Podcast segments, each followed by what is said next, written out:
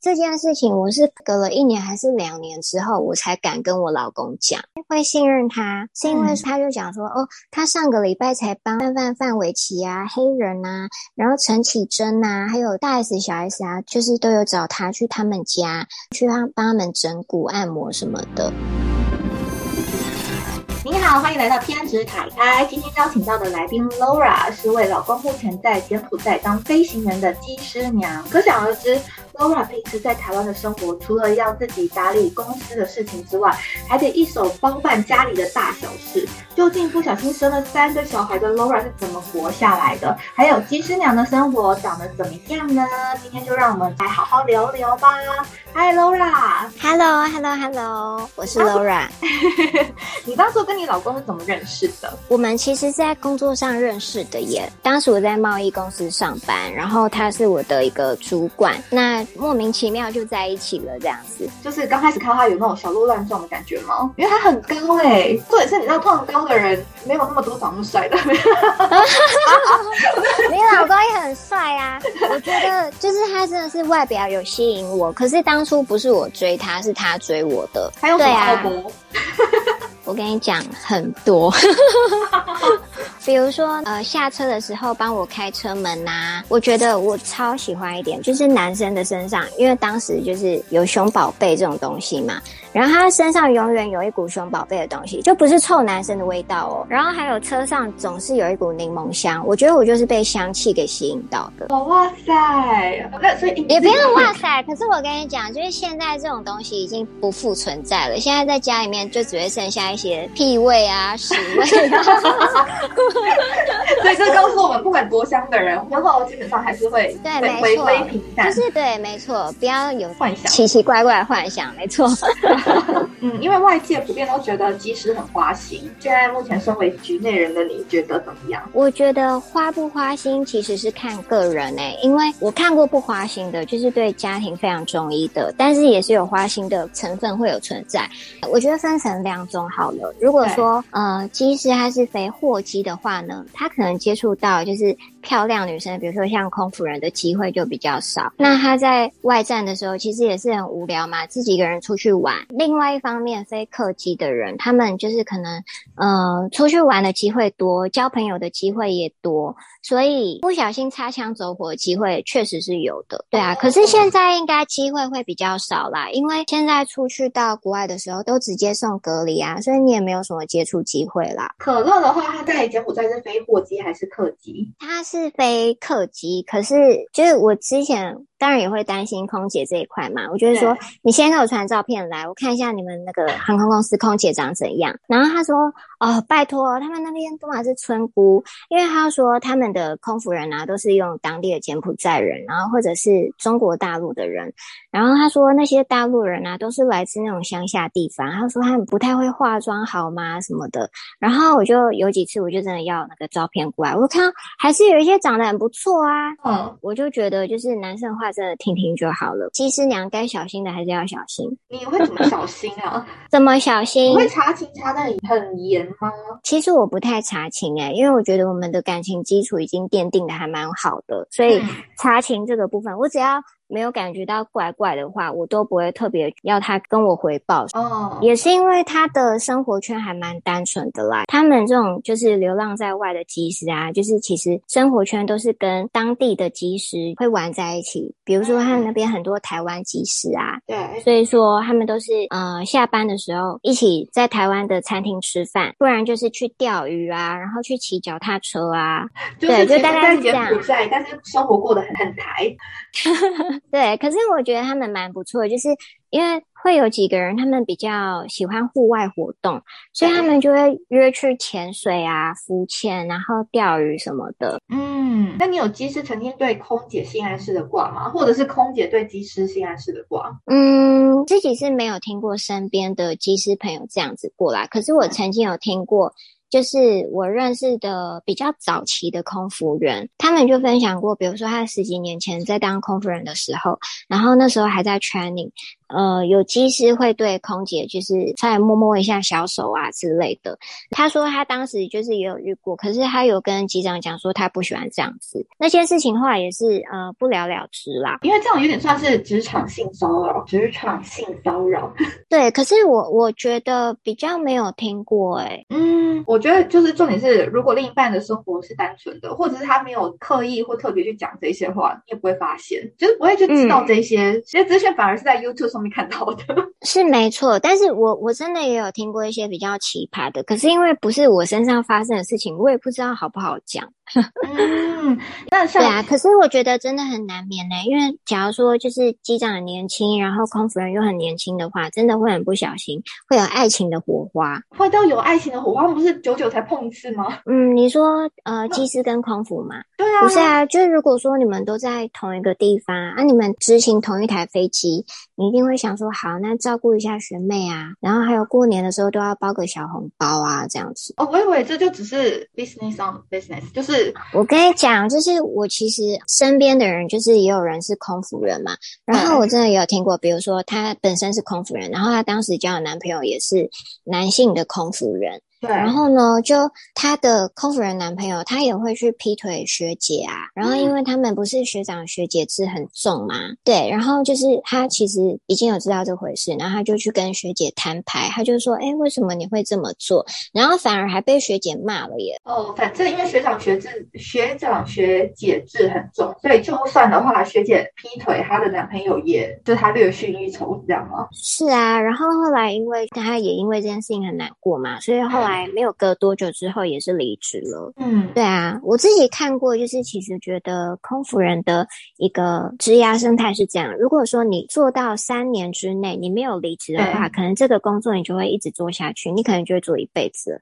但是其实空服人在三年之内离职率是很高的，就是你们不喜欢这样子的生活形态，所以有可能三年内的适应期比比较明显。但是如果三年后适应期已经过了，你就有可能一辈子都适应这样的生活。对啊，因为其实。这个算是一个很稳定的工作啊，就算你飞的少，它还是会有一个基本的保障底薪在。然后飞时如果都正常的话，就是空服人大概都可以拿到，就是四万是不用说，一定都会有，正常都是在五万到。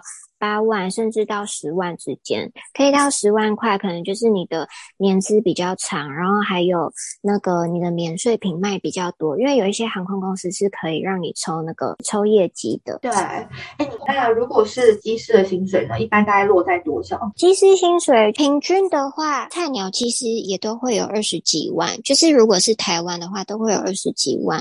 然后像是以飞货机在这两年很辛苦嘛，其实一个月要。到三十万的话，就是也是很有机会的，因为他们还是看他到外站之后的算的那些那些奖金嗯，那个叫做外站外站津贴，对对对啊，这你最知道啊，怎么会问我嘞？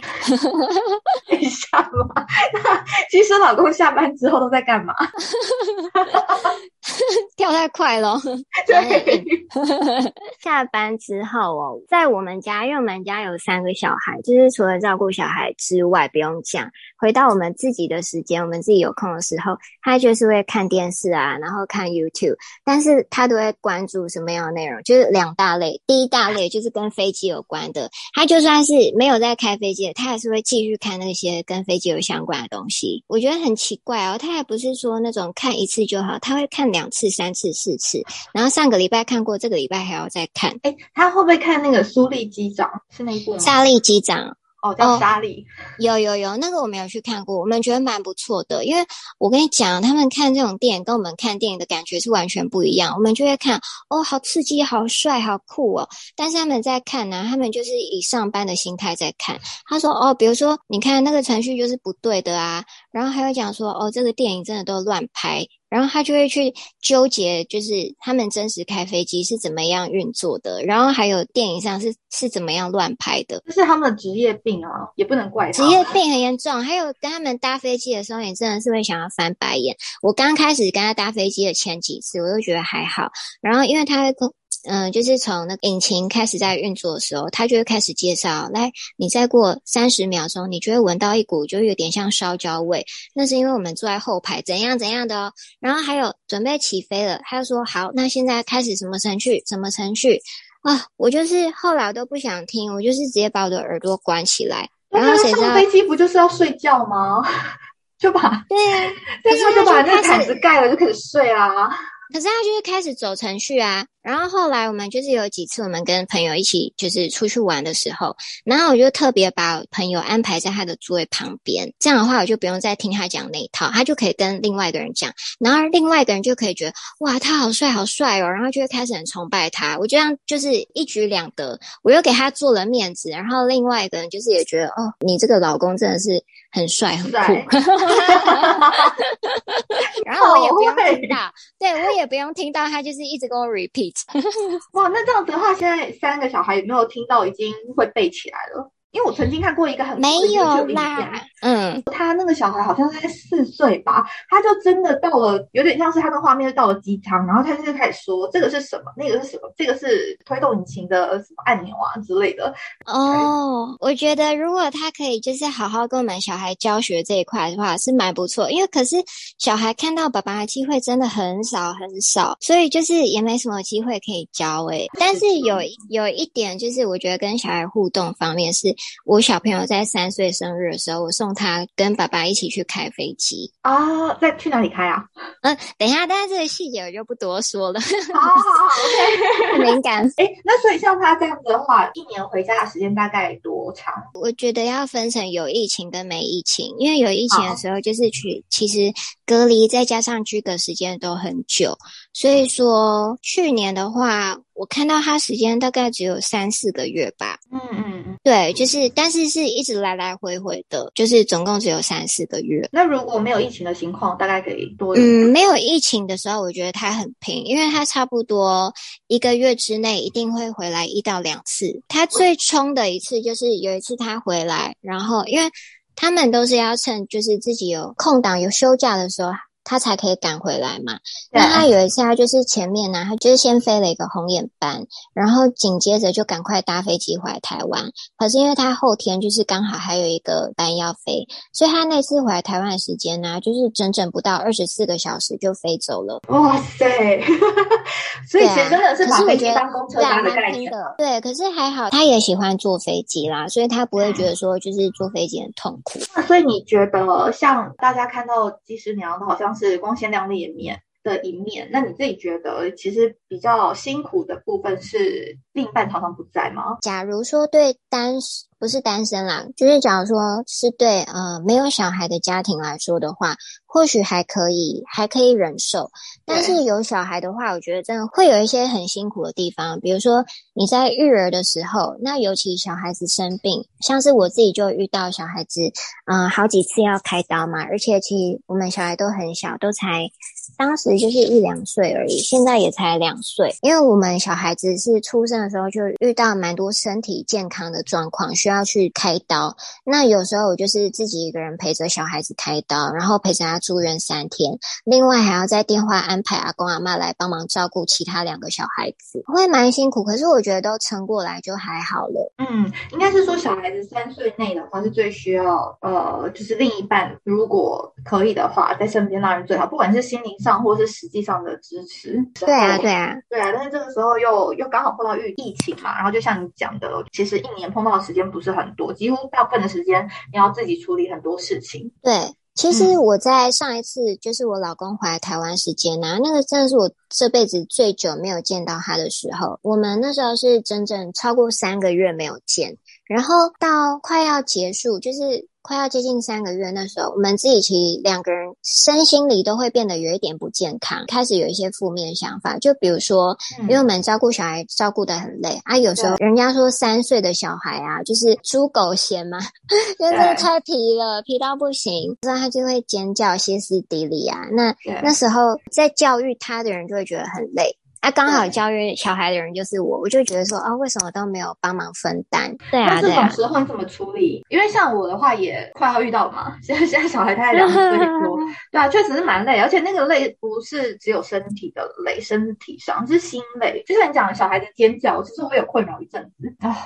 我觉得这好像是一个过程呢，应该是一个必经之路。可是我最近发现有一招还不错，因为我都会带小朋友睡前一起听故事。最近读到了一本书，叫做《学会说不》。这一本书它就是教你说我们要如何说正确的不。我们有分成呃无理取闹的不，比如说妈妈跟你说现在是吃饭时间，那你就是尖叫无理取闹，这样子就是不正确的不。那还有另外一种正确的不，你要。怎么样去运用？就是比如说，有坏人到你的幼儿园，他说：“小朋友，我给你可爱的狗狗，然后我给你好吃的甜食，你现在跟我回家。”那这这时候你就要学会跟陌生人说不。然后上面就是有模拟了很多不一样的情境，就是各式各样调皮捣蛋的不，然后还有各式各样，就是你面对坏人，然后或者是你遇到想要捉弄你的小朋友的的不。因为我很怕，因为就是两岁小孩他听不太懂这个。呃，可是我觉得他可以耶，就是我希望他我一直实劲的演练，因为他的个性感觉很，他感觉很，我觉得他很稳重啊，他就是稳重的小孩。可是我就怕他被欺负啊。就是他不太知道怎么拒绝人家，有时候像别人打他头，或者是我打他头，或者是他觉得打头是很好玩，然后可是真的吗？对啊，他觉得打头很好玩，可是我打他回去，他就不开心。但我猜今天如果是陌生人打他头，他就会愣在那边。哦，我觉得会耶，就是其实不是只有小孩啊，大人其实也是一样的，就是。我们遇到那种突如其来的事情的话，真的会需要好长一段时间才有办法去反应，他这个到底是恶意的，还是说我们心里会觉得，诶，他这可能只是不小心。像是我就曾经遇过啊，我曾经遇过有人在按摩的时候，他摸我的下体，可是我那时候真的反应不过来，我觉得很不舒服，我有说不要这样，但是我真的反应不过来。然后后来这件事情在我心里面啊，我那时候好像心情不好了，大概两两三个月，然后那两三个月就。就是我也很不喜欢，就是有人碰到我，连我老公碰我，我都说就是你先不要碰我。然后阴影哎，那按摩师我阴影很重啊。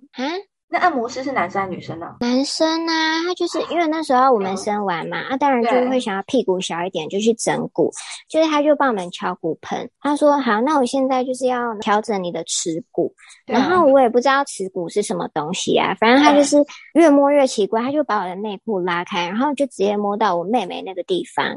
对，然后这件事情我是隔了一年还是两年之后，我才敢跟我老公讲。哇，什么？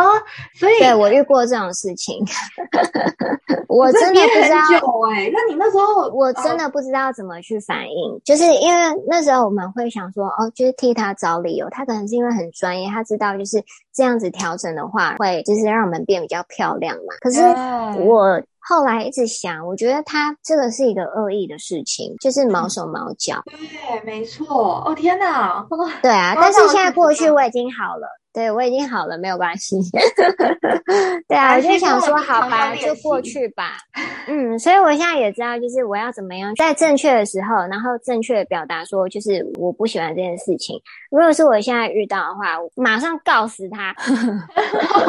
哎，谢谢你把这个故事分享出来，因为我相信，也许，对啊，因为也许这个模式他还继续在做这样的事情啊，因为他一定得逞很多次嘛，所以他才会越做越驾轻就熟。其实是这样子，我那时候为什么会觉得说，哎，会信任他？是因为说，他就讲说，哦，他上个礼拜才帮那个范范范玮琪啊、黑人啊，然后陈绮贞呐，还有大 S 小 S 啊，就是都有找他去他们家，然后去帮他们整骨按摩什么的。哦，哎，好会讲哦。嗯，而且就是真的，他们的保姆也是有，就是曾经去过那边，然后有拍过照。嗯，所以就是有帮忙他做宣传。我才会觉得说，哎，那即使他收费收的比较贵，那一定是有他的用处在。可是我确实，我就是真。的遇到这种事情，好，我觉得你要把这件事情真的让大家知道。对啊，把它绳之以法，没有也不可能绳之以法了。但是就是至少，嗯，可是我觉得现在其实也是死无对证，因为你你看都已经过那么久，那他摸你也不会有什么证据留下来啊。对啊，对啊，所以他是一个很聪明的犯案手法啊。对啊，对啊，因为他这个不会留任何证据啊。好，那我想要插播一下网友留言，太太太。说他讲说里面呢有放那个来宾所唱的歌，最后的囚鸟他觉得很好听，然后但是想要提醒一下要注意版权的问题哟。好的，我其实目前听众应该想说，哎哪里有那个来宾唱囚鸟的部分？那部分我已经把它拿掉了，因为我也是害怕有版权的问题。那太太太想说呢，他基本上也是一个分享泰国生活的节目，其中一集他有介绍到泰国大学考试的制度，我才知道说泰国人联考要考四次，也太扯了吧。所以有兴趣的朋友可以。去听听看哦，哎，Laura，，你以前联考的时候，我考了一次就觉得头很痛了吧？就是没有因为那个头痛过，因为其实我是这样子的，我在高中还有大学的时候，我都是念夜校，所以其实没有什么读书的问题，我就是都很开心的过，然后白天的时候都在上班。哎，那你会很注重小孩成绩吗？就如果小孩他考试，你会希望他，你有什么标准或期待吗？我现在其实蛮注重小朋友的教育的，比如说我希望他起码英文要好，那英文好的标准不是说我希望他的文法很强，而是我希望他在这个社会上到国际上的时候，可以很流利的跟外国人对话。那至少以后我也希望他在长大之后，他可以去看得懂原文书，不要觉得很痛苦。因为其实有很多好的研究，它都是发生在那英文上面的，不管是。美语或者是英式英语，那我觉得他其实都会蛮需要具备这样子的一个工具在身上。但是如果说是那种数学、物理啊，其实到我们现在长大都用不到的东西的话，我就会觉得还好。我也会觉得说，以后如果要让小朋友念完小学，然后下课之后再去跑补习班的话，对他们来说可能也真的很累，因为他们早上六七点就要起来嘛，可是回家。念完书可能就八九点，对啊，对啊，对啊。我觉得其实小朋友在童年的时候让他们开心就好。那如果说像是我想要给小朋友加强英语，那我可能就会选择在他们的夏季还有冬季，不是都有放假嘛？那就让他们直接出国去呃夏令营嘛，然后或者是去游学，就是一边玩一边学英文。至少我确定他们的学习还有成长是快乐的，对我们家来说会更重要。嗯，因为你讲到英语这一块啊，就是我想要问你说，对，哦，像可乐教官的话，他基本上也是这样子过来的嘛。那你可不可以带一点经验分享给大家？说今天像考机师，因为他身边应该有很多在准备考机师或者是已经是机师的朋友来讲的话，他们呃英文好吗？然后你觉得以比例来讲的话，如果今天在国外留学过的人，他们是不是比较容易考上机师这样子的工作？好，那我先讲，就是我看过有一些多亿啊，平均值大概是五百多分，然后他怎么样去冲到，就是航空公司它可以达到接受的标准好了，因为航空公司希望达到分数大概都是八九百分。那对台湾人来说，如果说你已经长大了，你想要再把你的口语改到像外国人那样子的话，其实很困难。但是你可以从就是先把考试给考好这一点开始做起，因为其实考试很吃技巧嘛，像是多一的那个 listening 还有 reading，那这两个的话，其实你都是可以靠不停的刷题目。然后你刷完，再检讨完之后，其实你很快就会有成绩的增长。那我看过最快大概是五百要到八百，只花三个月。可是他蛮努力的，就是他给自己制定一个学习计划，他就连大便的时候，他都是抱着多益书在啃这样子。那不会长痔疮吗？对啊，可是我觉得，就是我我蛮佩服他们这一些人。就是如果说他们一一下定决心说好，那我现在要干的，我就是吃技师这一行饭，那他就会在那段时间真的很努力去执行。我自己看过有一个，我真的好想哭哦，因为当时就是他跟我们是朋友嘛。然后他为了要准备考多艺课，然后他就辞职。他其实之前的薪水还不错，可是因为那一段时间他没有收入来源，所以他趁自己有空的时候，他去工地打零工。然后那时候你也知道，台湾的夏天超级超级热，他就拍就是工地的照片给我看，我就看他就是整个挥汗如雨。对对啊，然后就是全身晒得黑金黑金的，我就觉得哇，真的好辛苦哦，看了都快哭出来了。对呀，所以他当初要考之前的话，他大概要准备多少的费用？就是如果说在台湾要考培训技师的话，对，培训技师其实你自己不太需要出到钱，唯一需要出到钱的就是只有在体检的部分，体检大概是接近两万块这样子。然后还有一些生活费嘛，因为像你讲的，有些人他是把呃正职的工作辞掉来准备这个工作的话，那他可能至少要准备六个月。你觉得六个月来准备够吗？还是其实很多人都考了，像公务员，你知道有些人考十几年。嗯，我觉得就是这个是蛮吃时运的，因为你考技师的时候，你要看在当年度航空公司是不是很缺技师。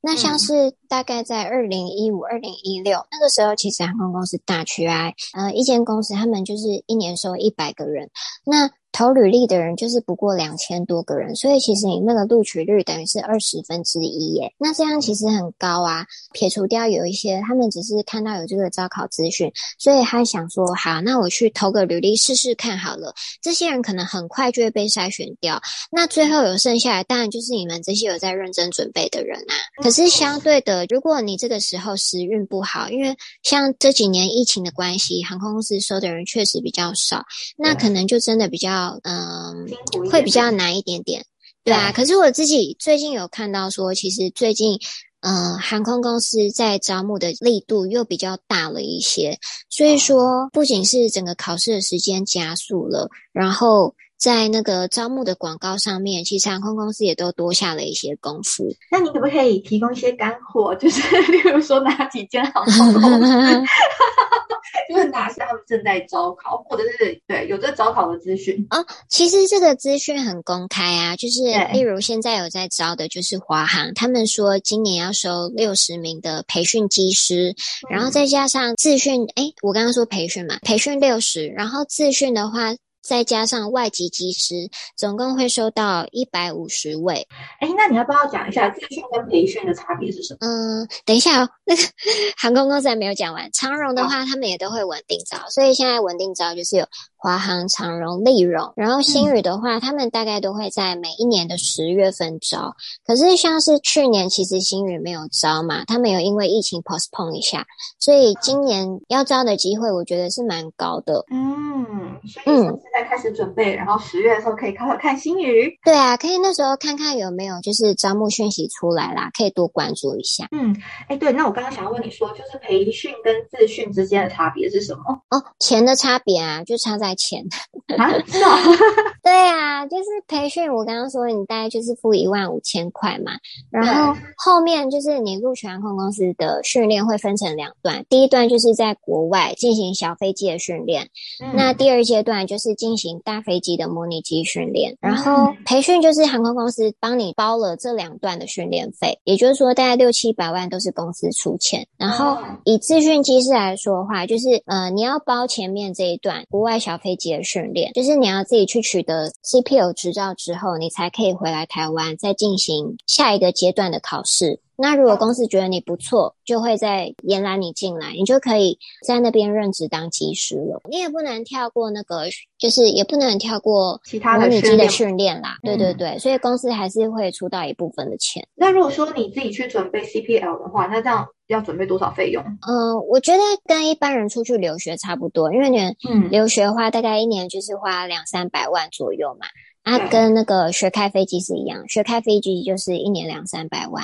哎，我有听过我朋友他的那时候的男朋友，然后他也是其实在卡达航空，他那时候呃是花我忘记是三百还是五百，我印象中应该是五百，他有点像是五百，应该是五百，对，卡达培训是五百，对，他就是一个保证金，反正你缴了这五百万之后，他就是保证你之后可以做机师，对。就是如果我们要翻成台湾的语言的话，应该就是说他就是自费的培训技师。对，可是他进去之前，就是除了付钱之外，他是会经过就是一个比较简单的考试才可以进去的。因为可以想象啊，就是航空公司他要你出这一笔钱。钱的前提，当然就是他们想要省钱嘛。所以他们要省钱，就是既然你有钱的话，他就会尽量让这个考试，呃，想办法让你通过，他们才赚得到这一笔钱。所以这个就是为什么现在 Pay to Fly 很流行的原因，因为真的可以为航空公司就是省下蛮多钱。哦，可是必须说啊，这对于考生来讲的话，也不是一个完全的的保障，因为他飞了，他他付了那五百万，然后开始飞了大概三年左右，他就因为疫情的关系，然后就被算是被暂时搁置这样子，嗯，我知道的，所以他后来又回他自己的国家了，对啊，就是这种剧情。哦，我知道，可是我觉得这个也是机师饭碗不好捧的一个原因之一，因为机师就是要求生能力很强。那其实我觉得。以他的经验来说的话，他的竞争力其实是很高的。为什么这样说？因为你要当一个真正有价值的民航机师，你就是整个喷射机的时速至少要有一千五百个小时以上。你可以去考到一张执照，叫做 ATPL。只要你有了 ATPL，加上某喷射机的时速有到一千五的话，那基本上你就可以去各大航空公司去应征，就是机师这份工作。但是。你飞不同的机种也会影响到，就是你的呃职涯好不好走？因为呃我们当然会分成就是热门机种跟不热门机种嘛。所以如果说你是飞那种比较区域型航空、比较小的喷射机的话，工作可能就不是那么好找。可是你知道，像是我们台湾呐，然后或者是现在有很多廉价航空都会喜欢那种短程线的飞机嘛，比如说像三二零啊这一种。所以如果你是拿到就是。像这种比较热门执照的话，工作也会好找很多。但是如果你本身是那种已经拿不热门执照的话，你想要怎么样加强自己竞争力？其实我有听过有一些机师，他们就是去国外拿机种转换，叫做 type rating。比如说我现在是 ERJ 的技师，然后我就自己自费去国外拿一张执照，比如说我去换成 A 三二零的 type rating。那这样的话，你也可以靠这张执照再去别的地方找工作。所以其实有很多转换。的门路，只是要看技师愿不愿意去做。嗯，那如果像今天还没有考上技师的人，他已经三十五岁了，你觉得他还是有考上的机会吗？因为空姐我觉得很难诶。啊，真的，啊所以其实也是有年龄上的限制，有年龄上的限制，就是很难。可是我不会说百分之百没机会，就是还是是有机会的。可是你的机会可能就是比较剩下那种自费的培训技师为主。那你觉得什么年纪之前，他他有没有一个年纪？例如说三十岁前，嗯，差不多。以培训技师来说的话，大概都是要三十或者是三十二岁以前才会比较有机会。就是他们录取的年龄层大概都是这样子啊。但是我有听过，就是录取呃年纪比较大，大概可以到三十四岁。可是我自己知道，这些三十四岁主要都是因为他们念书念比较久，有念到博士了，然后才这样子去录取培训技师。这个航空公司为什么要一个博士生啊？就是跟这之间的关系是什么？可能觉得他很会念书吧，就是效率很高啊。可是我觉得这样人蛮少数的啦。其实只要大学毕业，然后像是常荣跟丽荣都是大专毕业就可以了。好，那你可不可以分享过你有没有觉得让你印象比较深刻的事情，或是比较印象深刻的人？像你刚刚讲那个，呃，他为了要准备这整个过程，然后去呃在工地里面打工啊，然后或者是就是很辛苦的挥汗如雨的工作。那像这样子的故事，还有没有其他的案例呢？好，我讲一个好了。我遇过有一个考生，他就是真的很努力，然后自己念书也念很多，所以其实你要考太空知识的话，大部分他都知道，基本上就是考不到的。但是他去面试的时候就是没有过，嗯，因为航空公司他就是考试要不要让你过啊，其实都是一阵一阵，就是主要看有没有缺人嘛。那他刚好就是在准备不缺人的时候过去面试，那那个时候我就觉得，嗯，因为因为对他很可惜，他就是没有过，然后他就跟我。说 Laura，我我从小到大，我就是除了技师之外，我不知道我还有什么工作可以做啊！我听了觉得好伤心哦。然后呢，后来就是他也是自己沉淀了一阵子，可是他后来的机会，我觉得也很好，因为他自己去了新加坡当地勤，然后就在那边工作，直到现在已经接近三年多的时间，每一年的每个月薪水也都还不错啊，就是都有十万块。对啊，我觉得也蛮好，就是不一定要怎么讲啊，就是转个弯。就是嗯是，可是我觉得当机师这一行啊，我最怕看到就是那种中途被退训的人，因为你只要尝过甜头，你的高度已经提升到哦，我准备当技师，或者是我已经是技师了，那你这时候很难再弯下腰来。也就是说，他们可能被退训，他会有一段时间他没有办法做其他工作，他就是会想办法筹到钱，然后再改聘自训的方式，想要进去航空公司。可是这样应该也有蛮多故事是励志的吧？就是 因为呃。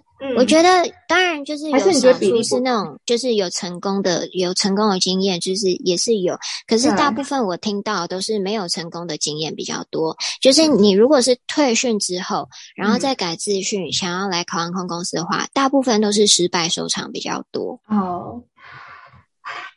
怎么样？会不会太沉重？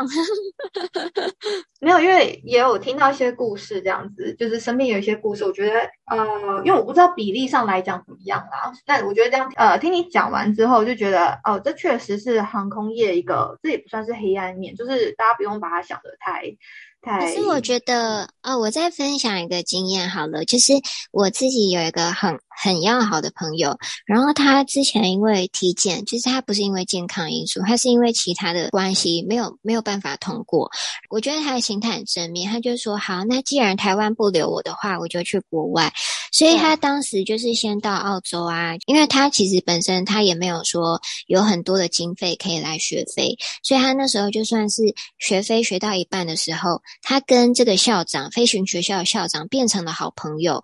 然后呢，学校就说：“好，那你现在可不可以来当教练，来帮我带飞啊？比如说带观光客，还有带想要学开飞机的人，然后你就当教练带他们。所以他就一边赚钱，然后一边在飞行学校。”工作还有拿飞行时数，然后等到他到了就是飞行时数已经累积到一个蛮高的程度的时候，他就尝试去嗯尝试去应征呢，就是他们岛内因因为澳洲有很多就是其他的小岛嘛，然后他就去应应征那些小岛的工作。他后来也是开了喷射机，开了两千多小时啊，虽然是那种小型的飞机，可是他就是确实他也累积到两千多小时的时数了，所以觉得他很励志的一。点就是说，就是台湾不留我，但是世界很大，我还是可以走出去。哦天啊，你这完全是一个 slogan 哎！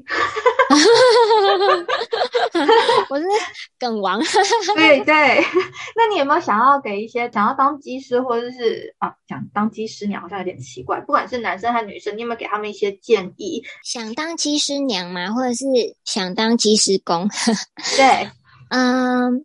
我觉得就是跟另外另外一半的感情基础，就是比如说你们之间的信任关系培养起来还蛮重要的，因为你真的会常遇到你的另外一半不在的时候，那有时候你会觉得说，好像你们这时候，如果说你对他有所误会，然后或者是你想要知道他在外面到底在。都在搞什么东西的时候，会很想要偷看他的手机。但是我觉得偷看手机就是一个不归路的开始，所以你干脆还是不要看好了。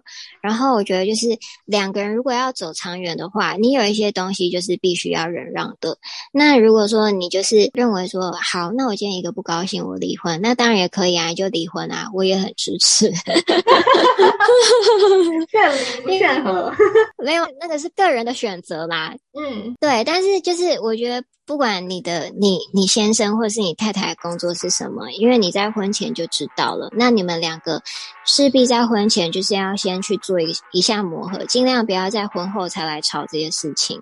那彼此都要忍让一些啦，这是我的 小小心得。可以，可以，你们已经走那么久了，所以我觉得你给这些建议是很中肯、实用的。我 哎，然后因为你们还有这个经常老公 podcast 的群组嘛，叫什么赖社群？我是因为你们，然后最近也才建了一个，然后我觉得那个赖社群里面其实也分享很多很有用的资讯。其实我觉得就是可以把呃有听你们 podcast 的听众啊，转化成自己的朋友，就是也是蛮好的，因为。你可以知道说，就是听众到底想要听听看什么样的主题呀？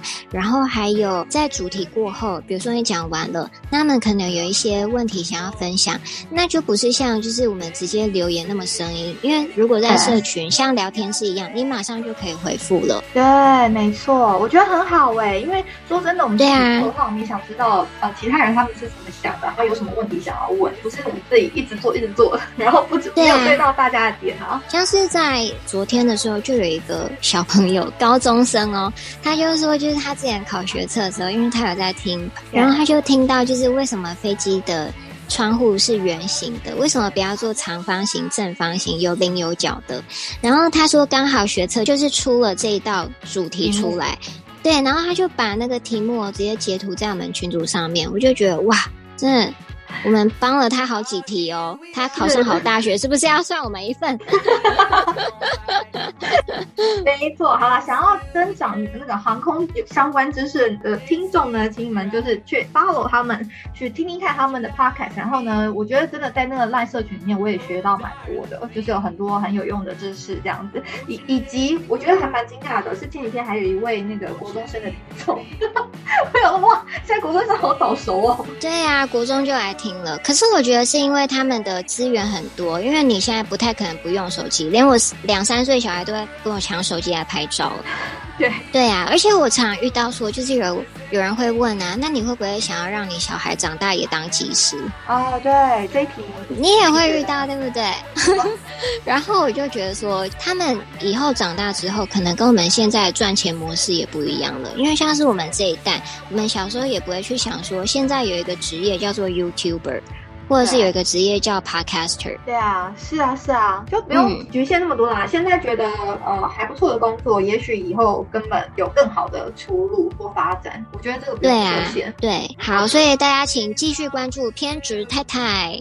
如果喜欢今天节目内容的朋友，请别吝于把我们的节目分享给身边的朋友，并且我要呼吁一个好消息：最近发现 Line 有一个社群功能，性质感觉跟粉丝专业不太一样。因为我自己其实讨厌粉砖这个愚蠢的功能。总之，这个开放的社群跟听众的互动性比较高，于是我打算决定利用这个 Line 社群，让大家一起参与这个节目的狗戏三，例如说投票表决标题要下哪一个，还有要问接下来受访者哪一些问题呢？啊，有兴趣的大家可以直接在 Line 上面搜寻“偏执台台 Podcast”。偏执台台这个节目主要是邀请来自四面八方的海外人士聊聊。移居生活或者分享留学经验，如果有想要知道更多这方面资讯的，就请直接加入这个社群吧。有机会邀请到看你想要问哪个国家资讯的来宾，我就会像是一个媒婆一样，帮你完成你想要了解的问题。然后，因为进入偏执台台这个 Line 社群需要等我的同意才能正式进入。那有时候我人在教课，平均每天看麦的次数就大概一两次而已，就请大家在送。出邀请之后，有耐心的等我同意你加入哦。